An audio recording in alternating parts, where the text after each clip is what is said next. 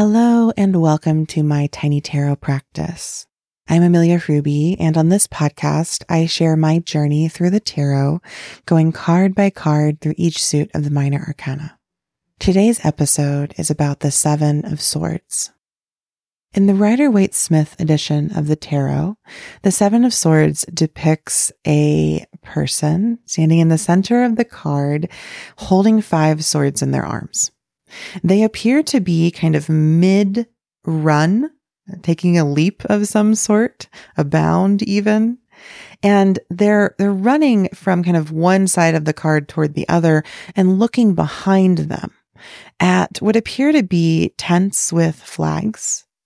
And there are two swords still standing back there. So this figure appears to have stolen or taken these five swords from this encampment Sometimes when I look at this card, I see those tents and flags as a battalion of soldiers and how they've camped for a night or weeks on the line of battle.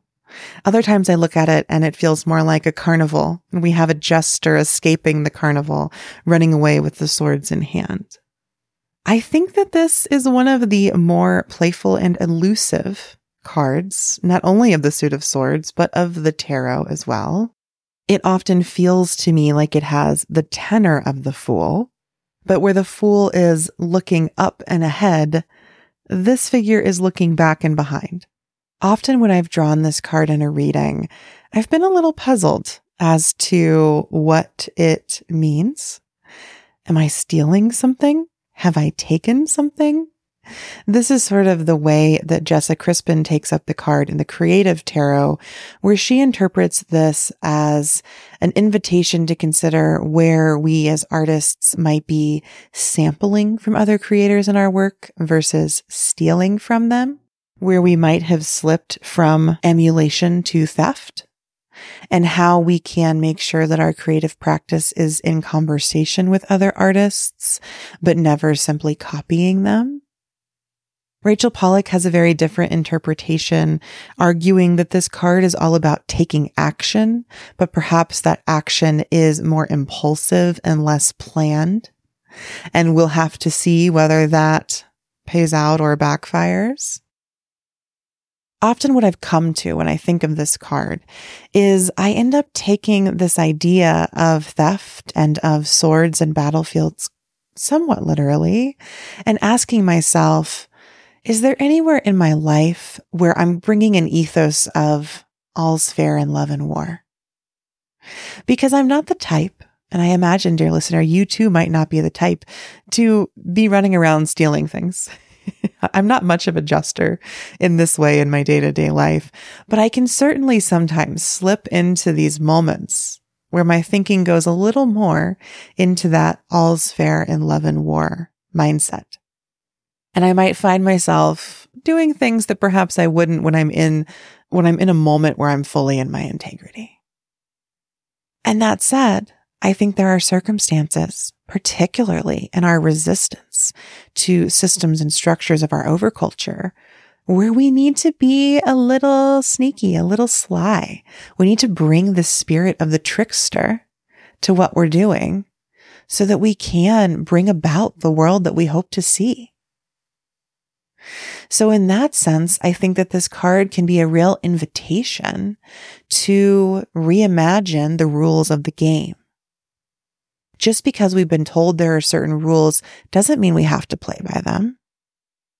Doesn't mean we have to play that game at all. Are there ways that we can change the rules, refuse the rules, warp the rules given to us by unjust systems and take a little more of what we're owed, perhaps. I love imagining this figure in the Seven of Swords as Robin Hood, taking from the rich to feed the poor.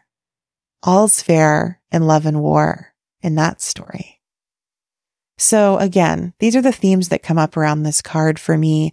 And I want to invite all of us to just hesitate to put any moral judgment on the actions or what's depicted in this card. Imagine ways where the spirit of the thief or the jester or the trickster may actually help you step more into your values rather than being out of alignment. And with that question, I think this card also evokes the hanged man from the major arcana. This figure in the Seven of Swords even brings in some of similar colors to that card. We see the blue and red of the hanged man's tunic and pants mirrored in the pants and shoes of this figure in the Seven of Swords. And so once again, an invitation to get upside down, to flip things upside down. If these are the rules of the game, can we invert them? If these rules benefit one particular group of people, could we flip everything upside down to benefit everyone else? I love recording these episodes because cards that have been really puzzling to me, as I shared at the start of this, suddenly become these embodiments of capitalist critique and liberation in my mind somehow. Thank you so much for tuning into this episode and joining me on this journey that we just took with the Seven of Swords and continuing our journey through the Suit of Swords in this fourth season of my Tiny Tarot practice. If you'd like to support the show, please leave us a rating and review on Apple or Spotify. And if you'd like to expand your own tarot library, you can head to the show notes for a link to my bookshop page where I've curated my favorite tarot books and decks just for you. If you make a purchase through that link, I'll receive a small affiliate payment that helps me keep this show going. As always, I'm so grateful that you tuned in and I hope that you're able to carry the playful spirit of the Seven of Swords into the rest of your day.